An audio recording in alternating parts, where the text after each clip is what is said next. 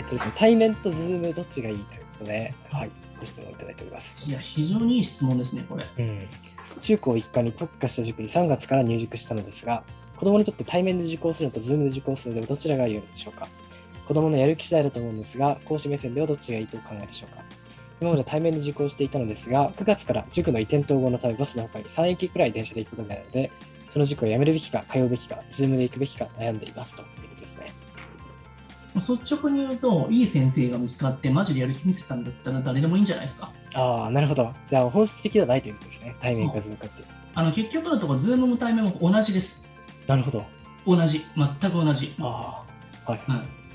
うん、逆に言うと、ズームの方がいい場合もあるし、対面の方がいい場合もありますうんね。うんうん。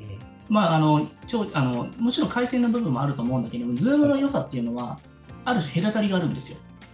そうですね。確かに。その隔たりが、うちの子には温度感が低かったりとか、集中しないんじゃないかと思ってるけど、それ逆なんですよ、実はやってきてよく分かったのが。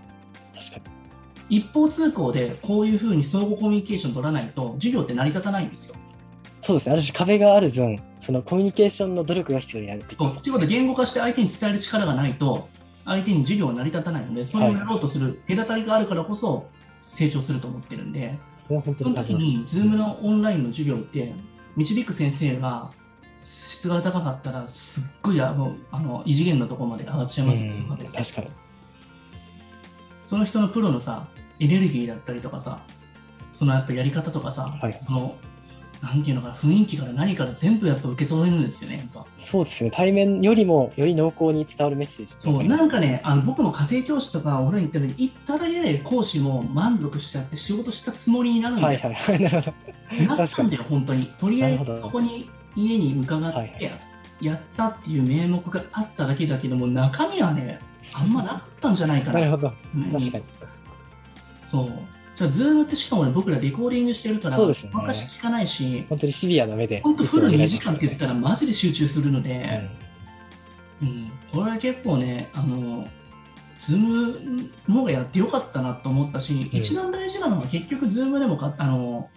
対面でも僕成績上がれたとこっていうのは、いなかった時にどれだけその保護者さんとかはにいはいはいとって意思疎通できたかってところで成績上がってきたのうん。で、結構そこが重要です結。局帰って当時はもう本当にね、携帯とかでメール打ったりとかして返してたりとか、もうその辺のところでやり取りしてたりとかしてたので、第三者管理のところは結局頑張らないといけないんですよね。うん。それはじゃあ対面とズーム関係なくってことですね関係なく結局やってたので、でも塾ってそれやってないから、僕やってた時に結局なんかその塾もそういった箱に行ったつもり、やったつもりになって、両方、両者が気持ちよくなってるだけだったんですよね。それ本当にでかいですよね。言っただけでやったつもりになっちゃうっていうのは仕事でもありよますくけど。さ、サラリーマンの人とかでも今はい回、はい定年になってから、結局なんかあんまり会社に勤める意味がなくなったんじゃないかっていうふうに結構話されてるじゃないですか、ありまししたね。はいはいはい。本当に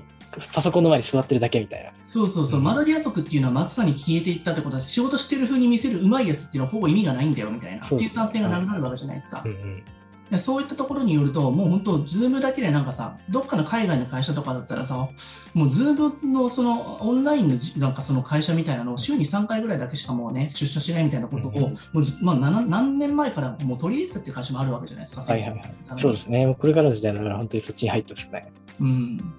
だから、げまあ、ズームでもやっぱりできる先生はむちゃくちゃできるし、できない先生ってなった時には、もう差がすごく大きいかもしれない、うんそこは。結局じゃあやっぱり人で選ぶということですね。そうなんだよね、やっぱそこなんだよね。うん、だからそういったところで考えると、そのどこそこの人に塾に探しに行くというか、なんかその転塾とかっていうよりかは、その先生がいいんだったらそこのために移っていくってところもありかもしれないし、それ以外のところ、ズームでめちゃめちゃいい先生が見つかるんだ、そっちの方がめちゃくちゃ効率いいっすよね。そうですよね。はい。しかもまあその方が地方に住んでてもあのそういったことと巡り合うチャンスは増えるですし。ある、うん今の時代はあるし、それがスタンダードになるよ。うこれんから間違いなく、間違いなくなるよ、うんうん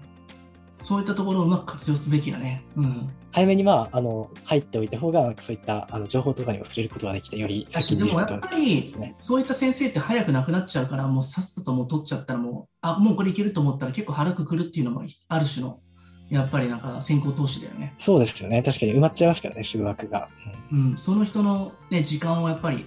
まあ、最初最初にねもう購入するじゃないですけれども、うん枠を抑えるっていうのも一つのあれですよね手ですよねですね。うんという思います。はい。もしなるほどどちらでもなく、その人が良ければいいっていうことですね。そうですね。そこは本当にあのすごく参考になるアドバイスなんじゃないかなと思います。ありがとうございます。